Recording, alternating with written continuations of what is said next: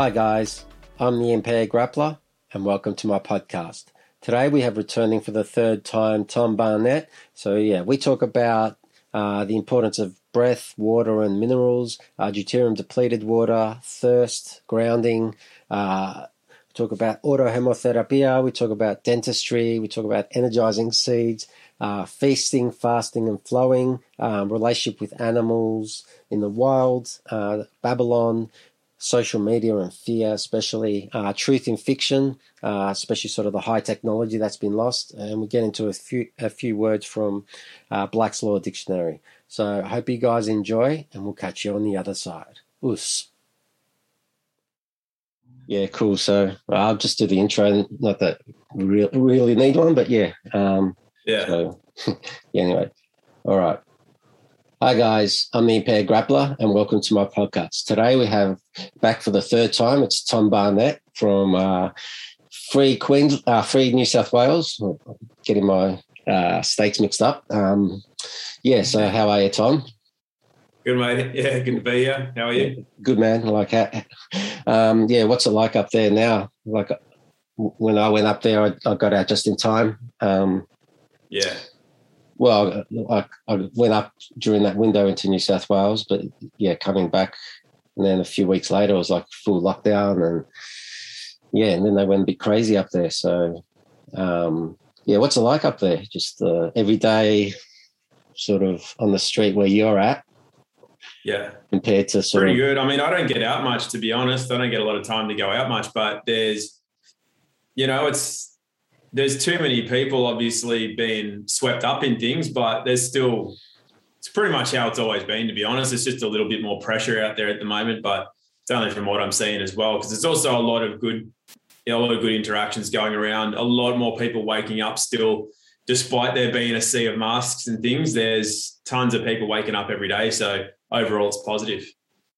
Yeah, well, like every day, like you could go to the park for example, and like on the weekends, and you can meet groups of people and sort of like-minded people. And yeah, I've um, uh, socially distanced, of course, but I've met many people um, just the last few months. Just made many new connections. Um, even with the harsher lockdowns, and then even even like online groups, you know, like you've spoken before about, you know, Telegram Telegram groups and um, yeah, and it's and to be not not to get stuck in all the sharing of oh look at this look at this look at this look at this it's like well we know we know everyone's shared all that stuff over the years and like it's good to have the resource there but yeah um not sure where I was going with that, but um, but I like how you've spoken before about Telegram and not to get stuck in all the negativity and just posting, posting, yeah. posting, and checking the post, check other,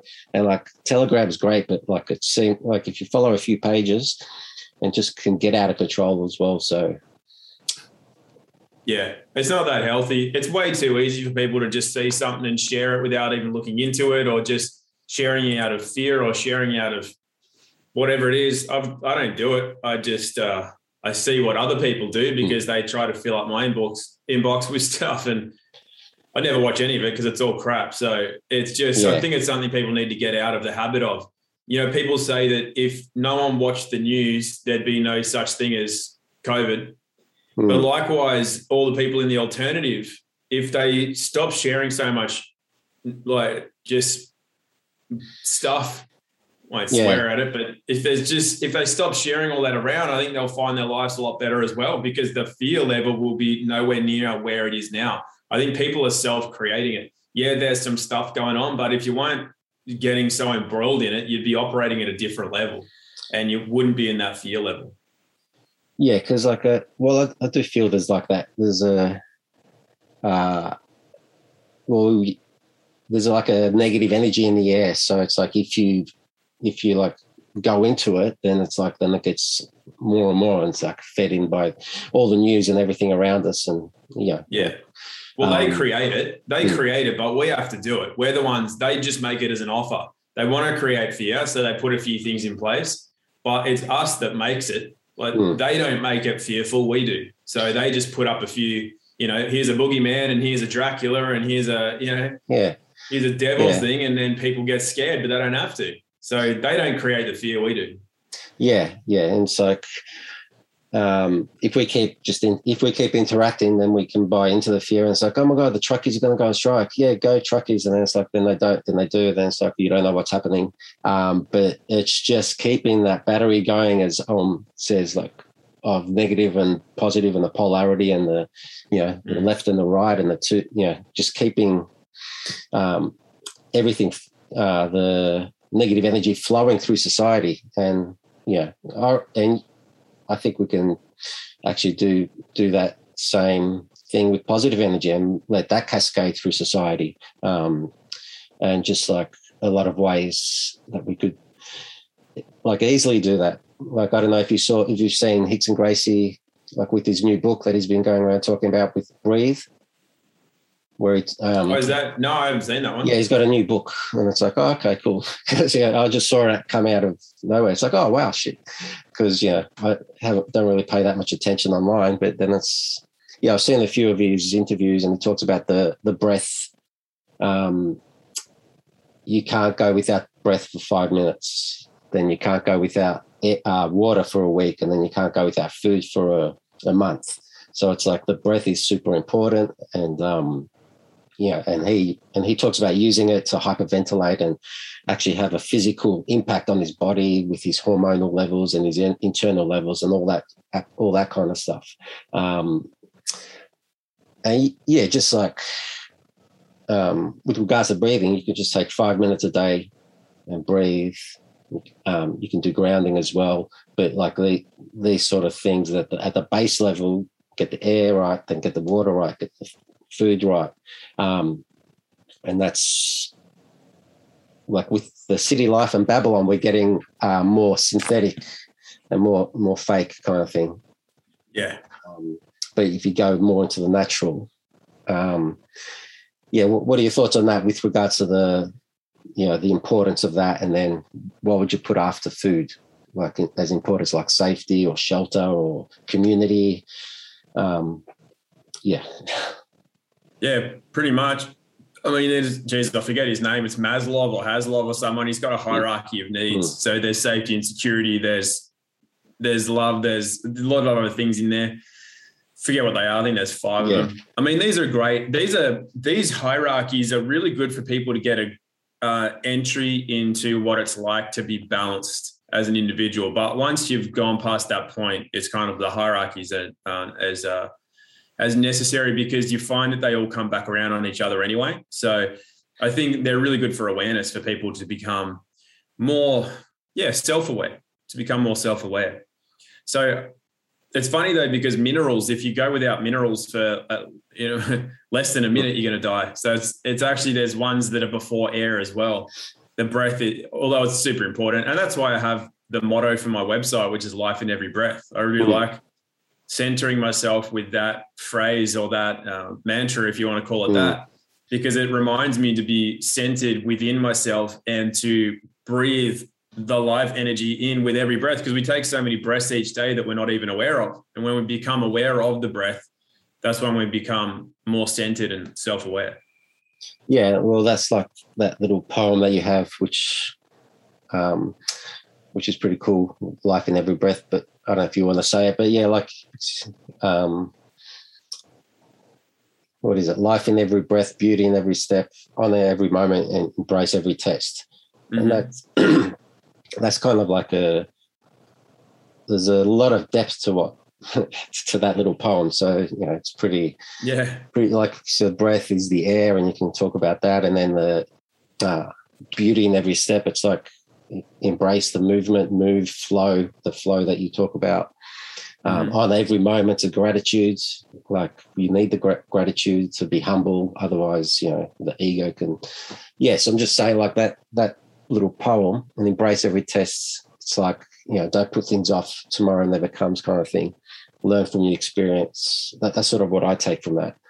And yeah, yeah, yeah, totally. It's um, I wrote that just because didn't write it for any particular reason. It was just for me, and I just wanted to embody what I wanted to encapsulate what I was feeling was really important for me hmm. because I needed a reminder to um, you know, especially when you go through a lot of difficulty, you need a reminder to embrace that and not run from it. So that was the embrace and to see it as a test because it's only through being tested that we actually, you know, like in jiu-jitsu, you've got to be tested, mm. right? I mean, how it's part of the game, it's part of the growth.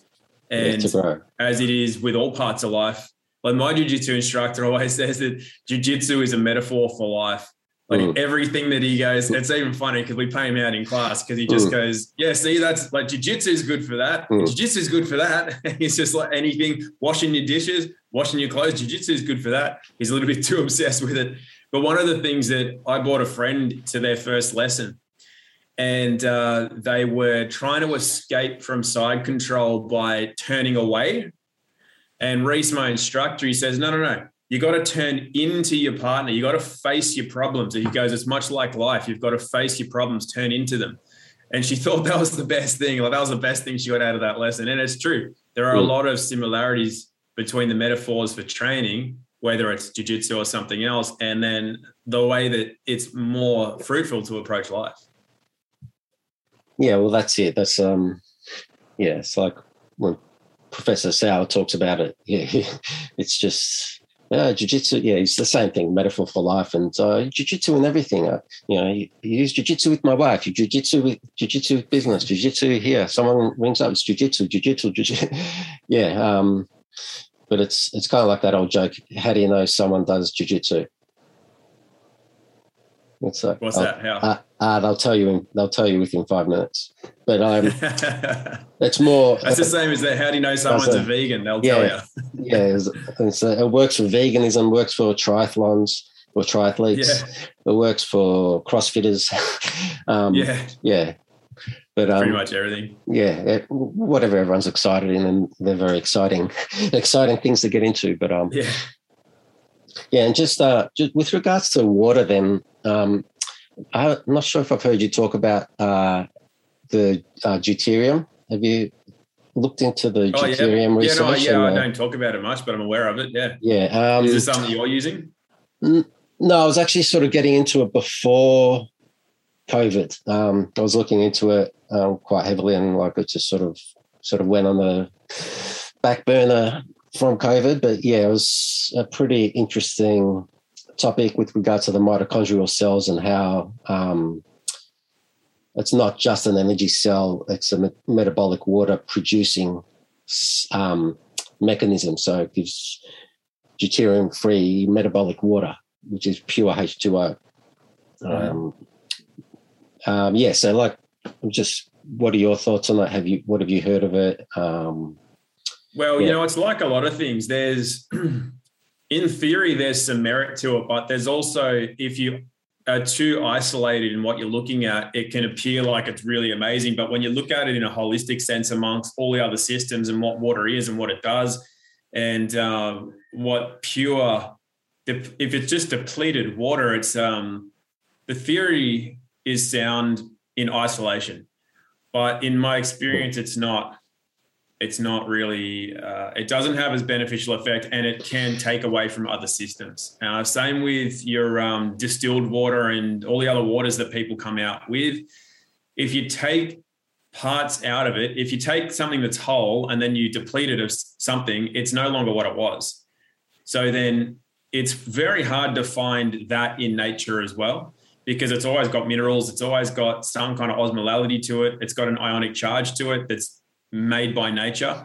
And that's why I always say that it's best to get most of your water from foods anyway, because it's bound properly by co-nutrients, enzymes, uh, ionic charge, the right osmolality to be bioavailable to the body. It's not necessarily a bad thing. And I've got mates that are right into all of that and they swear by it, but mm. they also don't have any significant problems. You know, they could do the same thing with almond milk and then just if they're excited about it, you know, like how do you know someone drinks, uh, you know, ionic water or something? Mm. They'll tell you about it. It's because yeah. they're excited about it, and that excitement and that you know I'm dedicated and invested in this. That's what gives them the feeling that I'm feeling great. You know, I'm alive. I've got lots of energy. But the same thing comes from being excited about anything.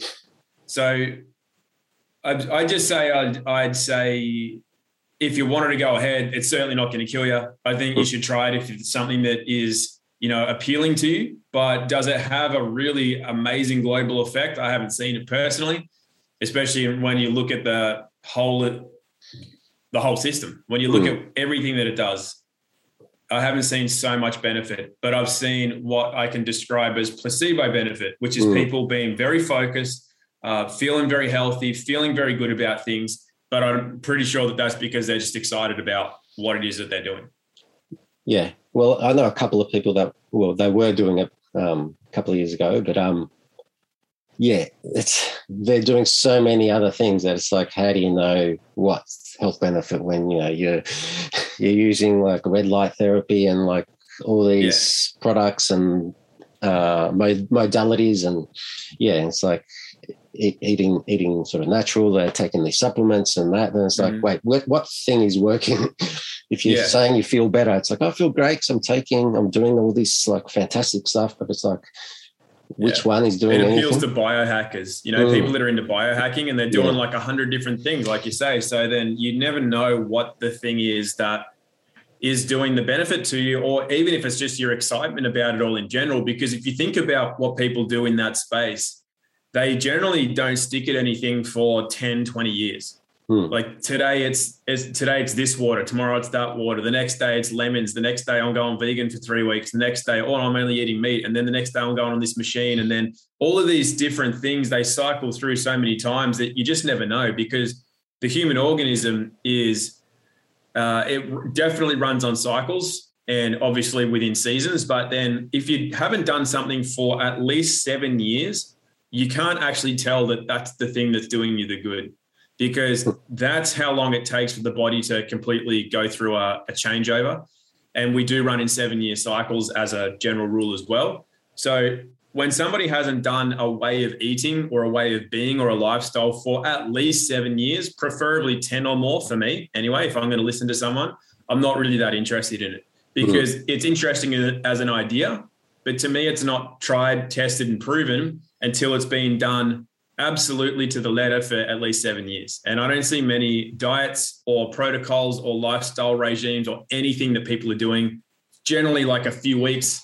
They go, I feel great. I'm going to write a book. I'm going to do a blog. This Is the yeah. new thing. Yeah, well, yeah, I did carnivore for a couple of months, but like I did it my way, which was like all beef products.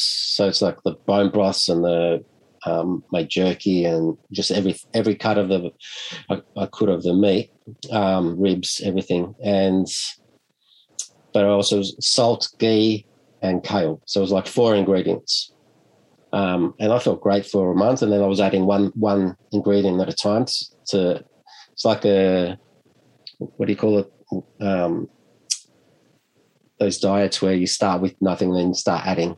Anyway, I started adding um, mm-hmm. At a time, then I found that broccoli, um, broccoli made my stomach uh, affected my stomach, but then then I realized broccoli and beef don't mix well together. So it's like, um, but when I was doing that, I actually felt the best. I had a geographic tongue.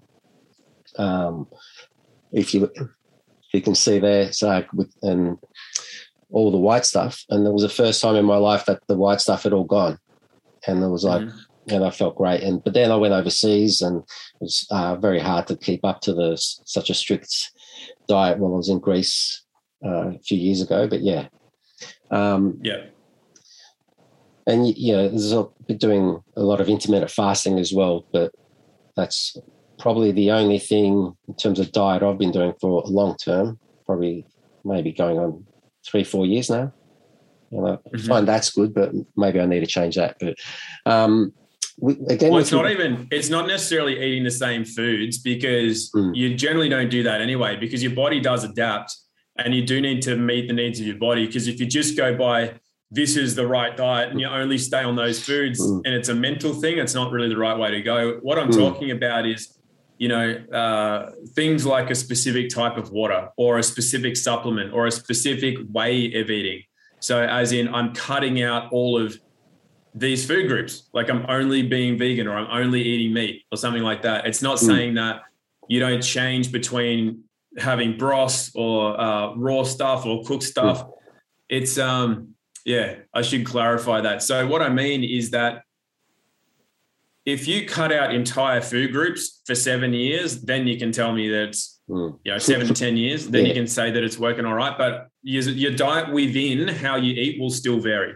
Mm. You know the amount of fat will increase, decrease. The whether it's raw or cooked, like those ratios may increase, decrease. Or if you go all raw or all cooked, you know, it's just there's variations within that, but what I'm talking about is a specific constant mm. where it's only this type of water. I never have spring water. I never have anything else. It's only this type of water.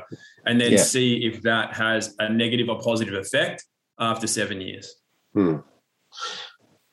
Yeah. Okay. Um, well, it's also, um, I was going to add something up. With regards to the water um, and getting it from foods, like when I was doing triathlons, they, they say when you when you're thirsty, it's too late.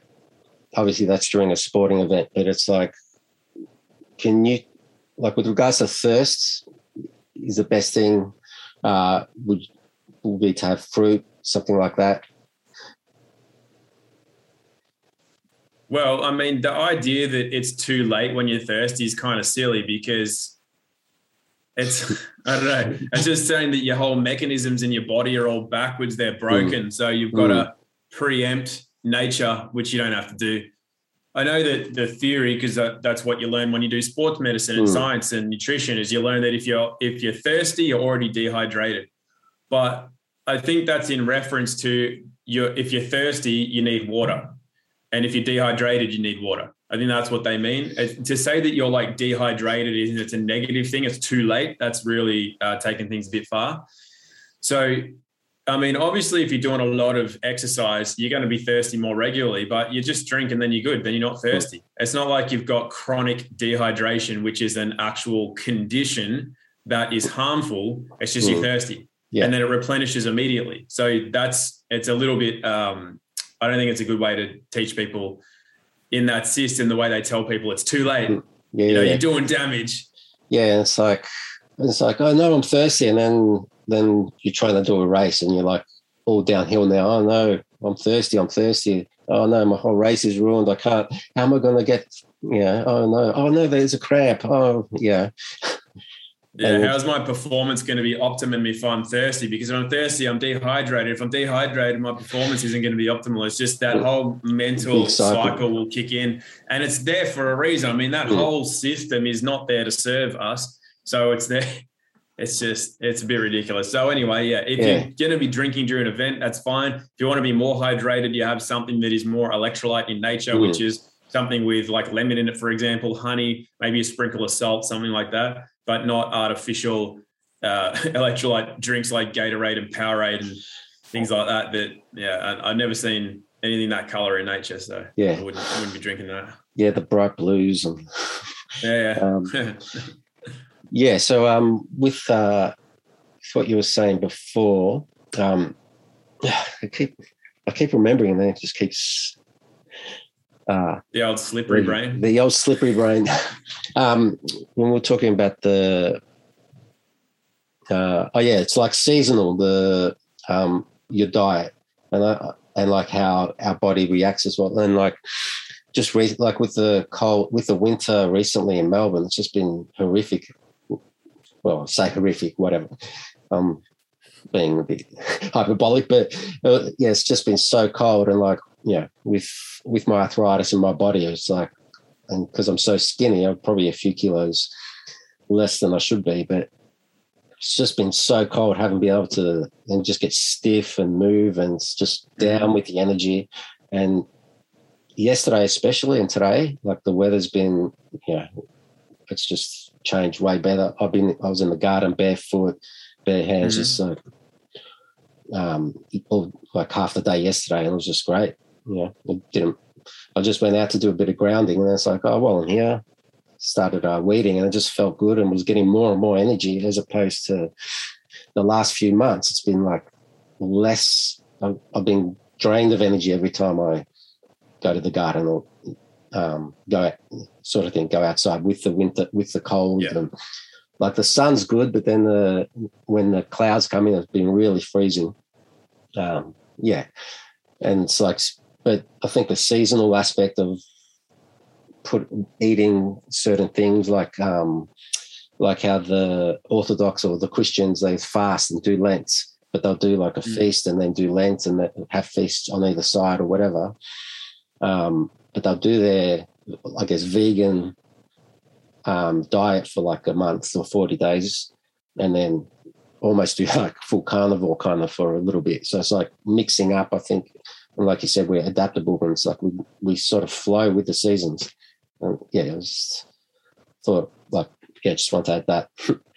and like your thoughts on flowing like that, like in terms of for sure. Living. But some of that's not necessarily flowing; it's indoctrinated, as in they've written themselves. This is when we fast. This is when we feast. So it's it's more going and yeah, they are seasonal as well because mm. they'll happen at certain times of the year. So, I mean, I think they're great, but it's the same thing as I said at the start with the hierarchy, and you get the mm. chart of the hierarchy of needs. They're good because they get you into a certain frame of reference. And then once you've got that and you've lived that and you've embodied that, then it's time to move on to that flow, more flow state where you know your because your body is speaking to the environment itself and your body and the environment are agreeing saying now it's time to feast. Now it's time to fast. Now it's mm. time to eat this sort of stuff. Now it's time to eat that sort of stuff as opposed to all right april 1st comes around now we eat this or we fast that. But it's mm. valuable to begin with it really is. And if i really do recommend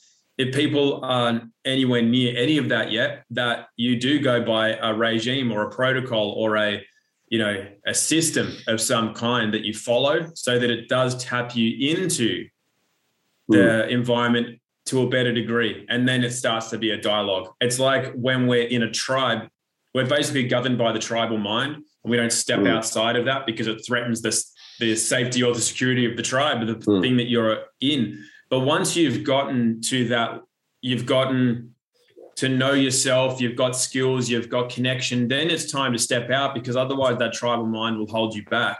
And then you've got to step out and be part of a greater mind and connected to yourself more than just the tribe. So the same thing with protocols and charts and hierarchies of needs. Learn it for sure, embody it, and then move beyond that into your own state. Yeah, yeah. It's like make it make it your own. Yeah, it's like well, if you it's no point just following someone uh, and just blindly just following, going, oh yeah, this is this, and just being dogmatic about it. It's about wait, why are we doing this, and asking questions, and it's like understanding. Yeah and then like observing and saying, okay, this is what happens in nature and, and stuff. And yeah, so like you've been you, you've been um, you live more in the rural area in New South Wales, like past. Yeah, pretty much. Yeah, yeah, yeah inland so, a bit. Um, so, what have you had? Do you have a connection with the local animals, birds, or anything in the area that come visit you on a daily basis? And uh, yeah, just talk about that on the energetic level. Yeah, I don't know if they visit me. Maybe they do, but uh, yeah, I love the black cockatoos. Are one of the mm. ones that I have a really mm. close connection with, and they're just uh, they're pretty amazing for a lot of reasons. One is just the way that they move. I mean, they just if you mm. watch them, they're almost like they're not even part of the same resonance as everything else. They just they go they they'll go in a group of three and they're flapping like this. And it's like, are you going in slow motion? What's the go? Because the other birds are just going flapping everywhere. And these ones are just cruising through almost like they're in a different medium. Mm. It's like they're in a thicker kind of air or something where they barely have to flap their wings or anything like that. I mean, even an eagle, eagle will mm. glide really mm. well, but they still flap more than a black cockatoo. And yeah. um, yeah, their their call, their voice, everything about them is just pretty special. Got tawny yeah. frogmouths that come around a lot. They're really cool. They're very, uh, you know, I don't know. There's something about them. They're very mm. wise or ancient or mm. something. They've got a lot of presence about them. And plenty of snakes. The snakes are always a sign of something there's always something when you've got a snake around or you sighted a snake, there's always something in that. And yeah, I've had a few snake dreams recently as well. Those are always quite telling. So yeah, plenty around here. It's definitely a great place. I just can't imagine, you know, being around cities or whatever where people just aren't seeing animals. They're not having that natural mm. interaction with the environment because once you're around it and you've connected to it, it's just you go, how can people just not. And I remember actually my friend, his partner does, ex- she can speak uh, Cantonese and Mandarin, and she does a lot of business with China. And some kids come over from China, and they're like six, seven years old, eight, even up to nine. They'll take them to the beach, and then it's like they've never had their shoes off before. They, they don't even know how to operate. Like imagine that going that long without ever having your, your shoes off, like standing on something natural, and then never seen the stars before because in their cities it's so light polluted, and they're mm. seeing the stars for the first time, and they're eight years old, and it's just blows my mind to think that that could be a way that people are raised these days and not they don't have this connection and affinity with animals and plants and the stars and everything else. Hmm. Yeah, well, I find that the the cockies, I get the white cockies that visit me. Um, they've got a lot of attitude, but they've all got different personalities. Uh, there's like, and they come in different groups. There'll be there's usually one that's always there. And they'll come and like sit by the door and knock on the door. Um, sometimes they actually fly onto the screen doors and they're like waiting, yeah. pecking, waiting for us to come out. And if, you know, uh, you feed them then? Uh, allegedly, I got some seeds for them. Um, allegedly, and but if I don't feed them, they'll start.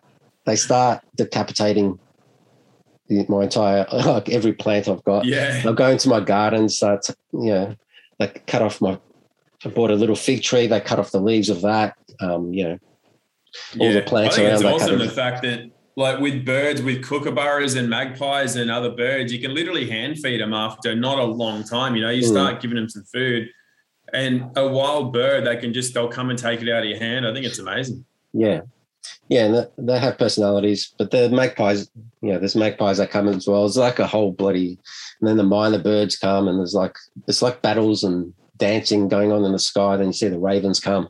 it's like a whole, it's like yeah. an orchestra.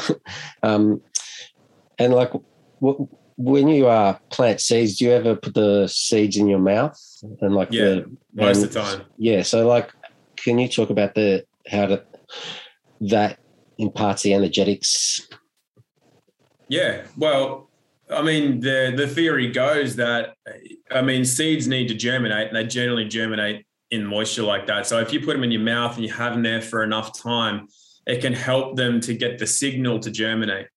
And when your DNA is imparted through the saliva to the seed itself, it gets some communication. And so then it picks up a little bit on your resonance. So then when it does sprout, and then it grows into its plant, it has some memory of you.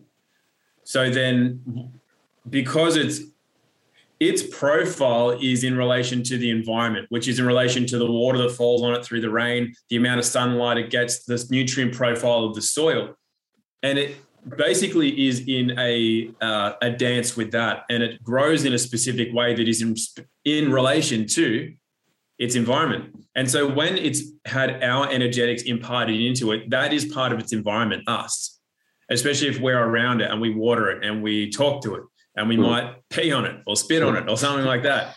And then it's still we're part of its environment. So what it will produce will be of benefit to us more so than if it's just a random plant from somewhere else and it hasn't got our imprint in it. Hmm.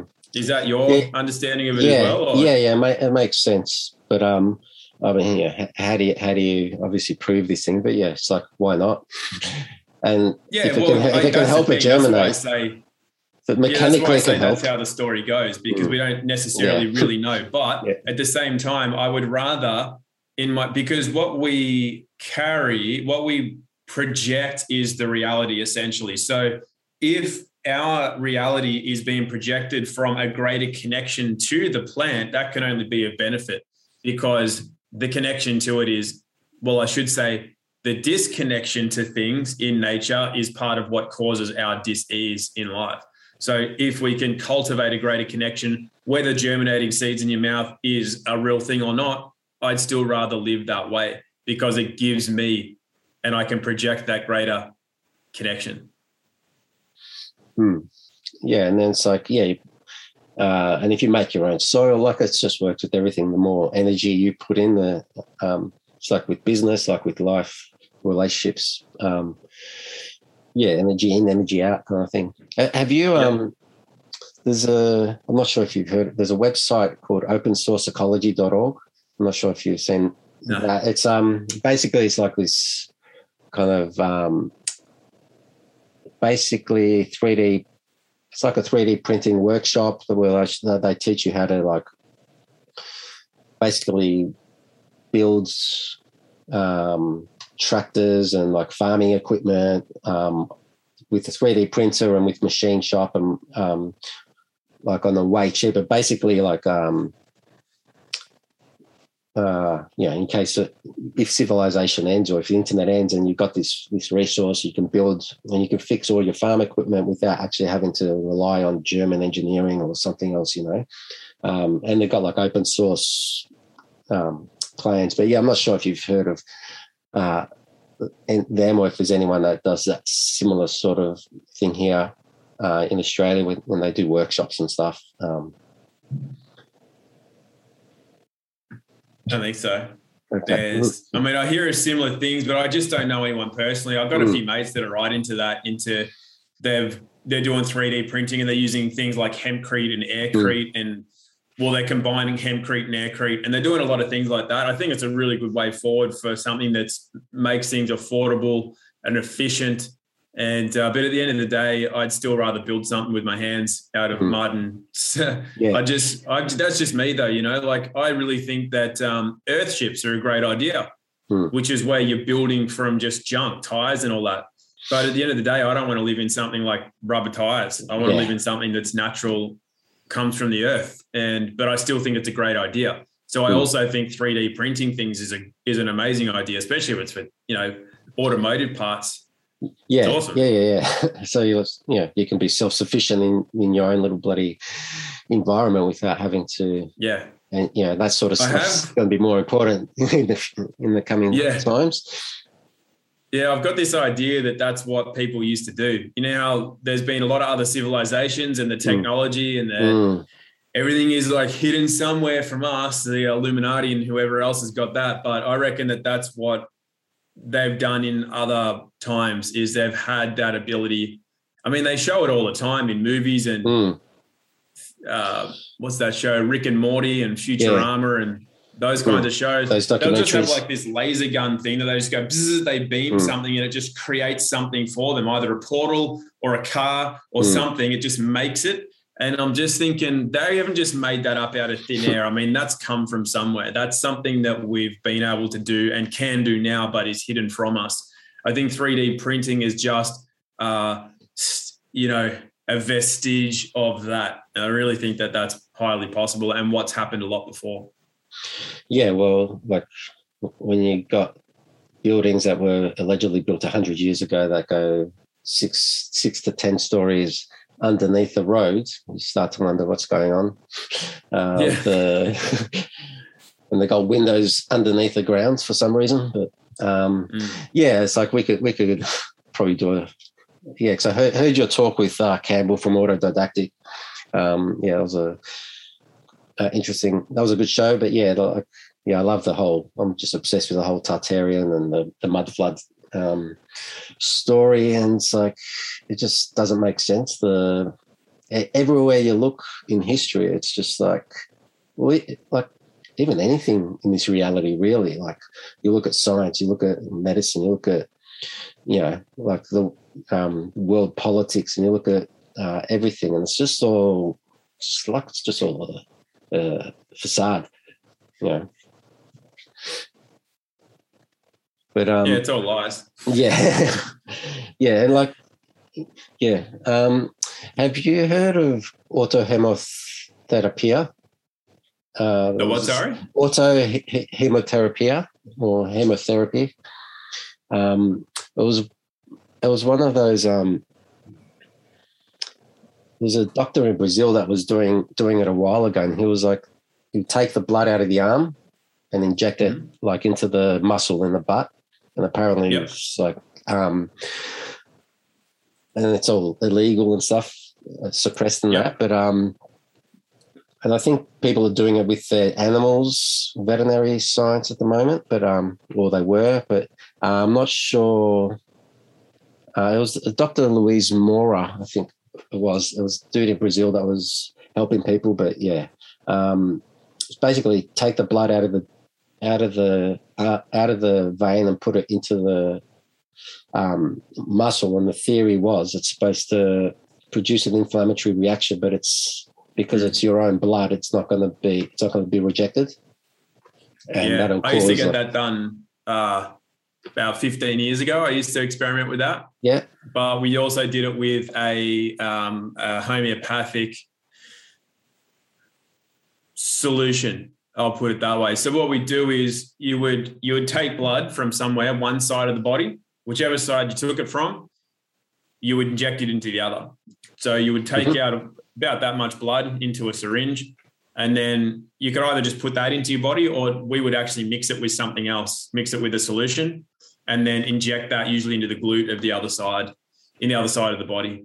And uh, then, look, I think it's, I'd never had autoimmune conditions, and I think it's usually more suited to something like that. It's a way to just kind of trick the body in some way to react to itself as a in an autoimmune way, but in a way that is uh, brings down the inflammation. So, uh, yeah, I'm only I'm not super familiar with it. I mean, I have experimented with it, but I haven't looked at it long term as a as a protocol for people who have certain conditions. But I know it does have merit for sure. Okay, yeah, well, like that's more information than I could probably get from anyone else about it. At least you you've tried it, so that's like that's and you've got experience yeah, with it, I, so that's a main thing. So yeah, I learned that from a European doctor. Not an Australian one. yeah, yeah, yeah. Well, like this is from going to Brazil and like um, just hearing about it, and then it's like, well, I wonder if there's merit to that. Um, and yeah, you can't find anything in English in that. So, mm-hmm. um, yeah, so um, you just want to get into a bit of the, the medical stuff, like a bit more like into like dentistry and um, just naturally like well even within the main uh, the scientific the mainstream science there is merit to the teeth being able to diagnose future or like other parts of your body and that and then but then you can go into the sort of eastern sort of philosophies where they, you know, like with the meridian points or whatever with the teeth. So, can, you talk about um, a modern dentistry and b sort of the importance of teeth in be able to diagnose or understand our bodies? Yeah, so every tooth is connected to a meridian in the body. And if you have certain conditions with different parts of the teeth and different in different areas, it can definitely show up. The same with it's like iridology. The eyes can show where various um, inconsistencies within the body might be, or they can also show where there's a predisposition for something to occur that hasn't yet occurred. Teeth are like that. Uh, the brain itself mostly does detoxify through the mouth, as in through the teeth and the gums, the tongue. And the teeth themselves, if there's any kind of misalignment, it can really cause the nervous system a lot of stress. So that's why sometimes if you've got something that's wedged between your teeth, for example, and then you kind of like will be trying real hard. It's like, oh, I've got to get that out. It's really annoying. Yeah. And some people will even make their tongue bleed trying to like uh, get something out from between their teeth. Because as soon as the teeth, the alignment is moved, like let's say you've got something wedged up between teeth and it's moved the alignment, it's changing the meridians and it's cha- it's got a massive effect on the nervous system. So it's like the, the energy levels being sort of disrupted there. Exactly. It's almost like your balance, your mm. um, you know, it's almost like it's off. And so as a diagnostic tool, it's pretty, it's pretty good. I mean, if you look at what uh, you know, horse trainers do, they're dealing with multiple millions of dollars in horses, as mm. in for horse racing and they'll always look inside the mouth of a potential horse before they decide it's going to be bought for X number of millions of dollars because it shows the health of the overall body. How are the teeth? How is the structure? How are they decayed? What's the state of the mouth and the teeth and the gums? That's a really good indication as to the health of the body. Is so, yeah. And then likewise, uh, improving the dental health can in some ways improve the health of the the rest of the body as well especially if, if you're concentrating specifically on healing certain parts of the teeth either a discoloration or uh, a, a decay or a cavity or a misalignment or something like that and what what is healing it what's what what's healing what what is healing the teeth or what is like um, oh, yeah, to okay, keep it clean you. or whatever. It's like, okay, well, uh, all right, I'm sitting there with my Colgate toothpaste. Yeah, yeah, I'm doing a good job. Not that I, not that's not me, but I'm just just for argument's sake, yeah, do, yeah brushing my teeth. Yeah, yeah keep it clean. Yeah, probably not Colgate, but uh, all right. Well, so like a natural toothpaste, that's like whatever, um, or one you make yourself with bicarb or, or bake, whatever, yep. baking soda, whatever, or um, just in terms of keeping clean and whether or not are we doing damage to our to our teeth by trying to keep them clean and white. Yeah, it's uh, it's really interesting on that because it's really dependent on the the individual's lifestyle. Because people say, "Well, my teeth are in better condition now because I've been brushing twice a day and flossing and everything else." But if we take a natural human in a natural environment, you basically don't brush your teeth. There's no point. You're not getting plenty of sugar on them. You're not having an imbalanced life as far as too much stress. You're not eating an imbalanced diet. You're not having chemicals put in your body. All of that. So, what applies to just a human in its natural environment is different to what applies to us in our modern world there's obviously carryover, but there are differences. So, dental hygiene is actually still important in modern life to the degree to which you are out of balance of living a natural life. So, therefore, if you're eating an unnatural diet, you're surrounded by on non-natural things, and you're overly stressed, then yeah, you're gonna have to pay de- attention to dental hygiene specifically. But uh, people in the natural environment don't brush their teeth twice a day and use toothpaste and floss their teeth and all that kind of stuff. So, what can somebody do to keep their teeth in good condition? Well, yeah, you can brush. You can use natural toothpaste. Either you buy natural toothpaste, but most of that's got too many chemicals in it anyway. Just making it out of things like coconut oil, coconut cream, clay, uh, herbs, um, essential oils, bicarb, whatever. You know, you can make a good toothpaste out of that, which can help at least keep them clean. Then on top of that, you've got to watch the diet. So things that aren't caustic to the teeth, which means not too many things that are, have too many acids in them. I mean, lemon juice has a lot of acid in it, for example. And so, therefore, even though it's natural, it's actually good to rinse the mouth if you get too much hmm. citric mm. acid on your yeah, teeth. Well, what about the, the timing? Like, say, before you go to bed, you can, like, not to have like a sugary drink or an acidic yeah. drink and then brush your teeth with a base because that's causing reaction on your teeth, like a chemical mm-hmm. reaction, like through you know chemistry 101, acid and base. You know, you actually. Yeah. So is that that's actually also degrading the teeth as well, mate. Like it is. Yeah. Yeah. You want to make sure that you just rinse with water, for example. There, the time we'll get to the timing. It is important. Mm. So in general, though, you've got to make sure that you're not eating things that are just caustic to the teeth, and then without at least rinsing the mouth. Secondary to that is that what happens when it hits your body, because it's all about chemical reactions. So when you have too much, I think it's phosphoric acid. I can't remember. I mean, I learned this stuff 20 years ago. Whatever is in soda, basically, what happens is that when it makes the body highly acidic, it needs to return itself to alkaline. And what it has to do is use hydrogen to buffer that and also calcium. So then it'll leach that from your teeth and bones, but it will decay your teeth from the inside out rather than just it being on the teeth. So we've really got to watch the balance of things that we put in our body. And obviously, then the things that are natural are better than the things that are processed and unnatural and chemical driven because they will cause the teeth to decay. On top of that, general lifestyle stress, that's got to be kept low for two reasons. One, we still need to use calcium and other minerals to buffer the stress, which means drawing it from the teeth, bones, and other elements of the body. And second of all, because we can do things like grind our teeth at night, or if we're mm. mouth breathing a lot, that can also decay teeth. Some people actually experience really good benefits from taping their mouth closed while they sleep. Then there's the way that we brush and sometimes too often. So in Ayurvedic practices, they'll brush once a day, not twice. And then they will still clean their teeth, but it will be done with oil pulling, rinsing, and certain chewing of certain herbs that freshen the mouth and tongue scraping. It. Yep, tongue scraping, but they don't like too much of this stuff is not mm. actually good for the enamel. Mm. So there's other ways to keep it clean, such as oil pulling, tongue scraping, and chewing of certain herbs, or using a miswak stick, which is just a uh, a natural stick that's got fibrous bristles on it that you can use to just gently clean the teeth.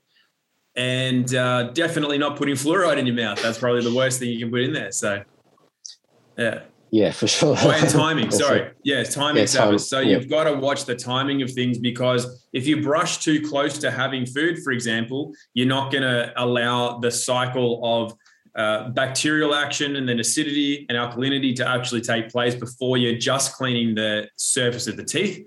You will actually can actually do some damage. And like you said, acids and bases don't mix very well. Mm. So then if you go rinsing bicarb, for example, straight after lemon juice, might have a bit too much of a reaction on the teeth and mm. can weaken the teeth. Uh, many other things, but that's just some. Yep, that's awesome. yeah, uh, uh, um, a lot of uh, yeah, you don't hear many people talking about that. That so that's that was good. Um, oh, and nutrition though, like it's not just not yeah. what to have, but the things that to have that are mm. more beneficial. Uh, obviously, anything that's high in minerals, anything that's mineral dense, super high in minerals, it's good for the teeth. And then specifically, if you can get vitamin K naturally in the diet, that's really good for healing cavities and tooth decay. The highest that I know of is raw butter oil, but there are other foods. If you just look up anything that's naturally high in vitamin K, that is specific to cavities in the teeth. Hmm. All right, no worries. Um, and think we've just got a few more minutes left, so uh, I uh, just want to just touch on.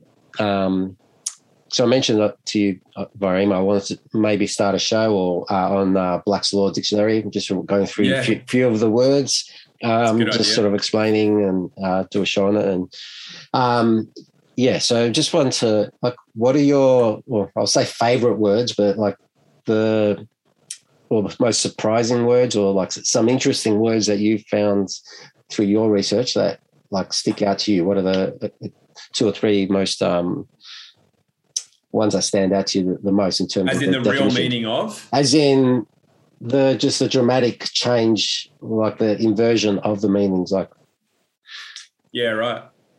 Uh, well the first one that i ever came across was understand. Uh, the mm. first words were understand and government understand meaning to stand under to give your authority away to the one that made an offer or to ask if you understand mm. and then uh, government meaning govern to control and ment is i think latin for mind whatever it is latin or whatever greek whatever it is it just means mind so uh, so then to to control the mind essentially that's what Ooh. government is and those Ooh. are the first two that i learned and i thought oh well this is super interesting yeah. yeah. so yeah. then mm. yeah. yeah i guess ones that i've used to my benefit then are consent and perform. Uh, these are just legal terms that relate to commerce. So I'm just trying to think of one that's been very empowering to use. I don't think one off the top of my head. It's just ones to avoid usually. Yeah, have you got any? Let me just do a quick search. I'm going to have a look in it. What, have you got any uh, that you found that you I really will just like? obviously there's the person and the people. Like that's just the, the general standard one. That's like what is a person? Yeah. What are people? And like hue man. What is what is hue? Um, mm-hmm. It's like was a color of man or um, yep. Yeah. Uh, also means monster in some yeah, definitions. Monster, yeah. So it's, it's, almost like almost think that that's a artificial intelligence definition. Um, mm. Yeah, I mean, I haven't really looked too much into it, but just yeah, understand like, especially the last few weeks, like it seems that everyone is talking about understand, understand. I don't stand under you. And I've heard that I've heard that not like not just through our circles, through other circles, and through um, just talking to people. It's like, oh, you know, the, the, policeman said, "Oh, do you understand?" It's like, no, I don't understand. I don't understand. I don't understand. No, you know, and um, yeah, I saw. I was watching. Well, halfway through the one you did with Zev, where you were like, oh, "I comprehend. I don't understand." Yeah, um, mm-hmm. yeah, that just seems to be in the ether at the moment. A lot of people are catching on, grabbing onto oh, that yeah. one. Yeah, yeah, good. It's a good thing to do. I think it'd be cool if you did a little show on mm. the little terminologies. Black's Law would be great. There's other law dictionaries that are still good. Even Butterworth, which is Australian, that might be worth going through as well. Yeah. Yeah, I think, yeah, person was one of the ones I think that's most empowering, actually, now that mm. I think about it, that you brought up. Yeah. Because it's just everything other than a living man mm. or a woman. It's like a bankrupt, a trustee in bankruptcy, a driver, mm. citizen, ratepayer, taxpayer, uh, resident, you know, all of those words that you just go, oh, I've agreed to be in all of those in my lifetime before, mm. but none of those represent anything that's living. They all represent entities that are non-living. So, yeah, that's probably one of the more empowering ones. And then I, I reckon that would be it. Mm, yeah, and corporation and all that sort of Yeah, Corp- yeah. Well, a corporation is comes from the word corpse, which is a dead thing, and then orate is to speak. So a corporation is essentially a dead man speaking or an, mm. an entity speaking. yeah, yeah, it's it's crazy. all right. Uh, all right. Any final words you want to put out there for this one? Um, yeah, I've I probably didn't even touch a quarter of, of what I wanted to go through, but yeah, that's fine. Uh, that's all right. We can do it. We can yeah, do more. Yeah, yeah. That was a good info there, so I'm glad with that. I'm happy with that. Yeah, for sure. Yeah, it's always uh, I always like your questions. You ask more, uh, you ask some deeper questions, which is good. And yeah, only, I mean, to leave people with anything, it's it's really just to be uh, embodied in this experience of what is happening now. I think too many people, like you said earlier, they're getting too caught up in their social media and events that are going on and filling themselves with fear. It's really not helpful in any way or hmm. useful. And that whole part of going through something that is structured is an important aspect. And then coming out of that into a flow state. I think that's hmm. really important for people to go through as a process. So whether that be a regimented training structure like Tai Chi or Jiu Jitsu or something that's regimented, and then coming through that, or learning about a hierarchy, or learning about fasting and when to do it on a cycle, and then going through that to become part of the process. And then through that, you become, you are relinquished from that. And likewise, there are some things you might have to do to get through what we're going through in the world because mm. it's a control thing and then you can come through that into being embodied completely in yourself and completely autonomous. So having that experience though is really important. I think a lot of people are almost I don't want to have this experience, but it's here to have it. It's not really going away anytime soon. So I think the more people can embrace it and then use some tools to move through it. Like maybe they're going to do breath work for five minutes or 10 minutes a day, like you suggested. Or maybe it's learning about um, diet better or learning about something better, learning some legal definitions, something that's a structure to be able to move into this experience and then to come through it into a much greater degree of fluency and self-recognition and uh, the whatever is the opposite end of the spectrum to fear. mm. I won't say like love, but it just to move away from that state of being. And that's I think that process is really important to do that. Mm, that's well said. that's beautiful. Um, yeah, I, I agree. That's um, yeah, that's pretty much it. So cool. Cool. All right. Thanks, guys. Thanks, thanks Tom. Thanks, thanks for that. And um, yeah, we'll we'll catch you on the other side. Um, yeah. All righty, guys. I hope you enjoyed that conversation with Tom as much as I did. Yeah, uh, be sure to check out Tom's website, tombarnett.tv. Be sure to check out uh, his other socials when they're up. And be sure to check out my socials, comment down below, hit that like, subscribe, share, all that jazz. And yeah, we'll catch you next time. Us.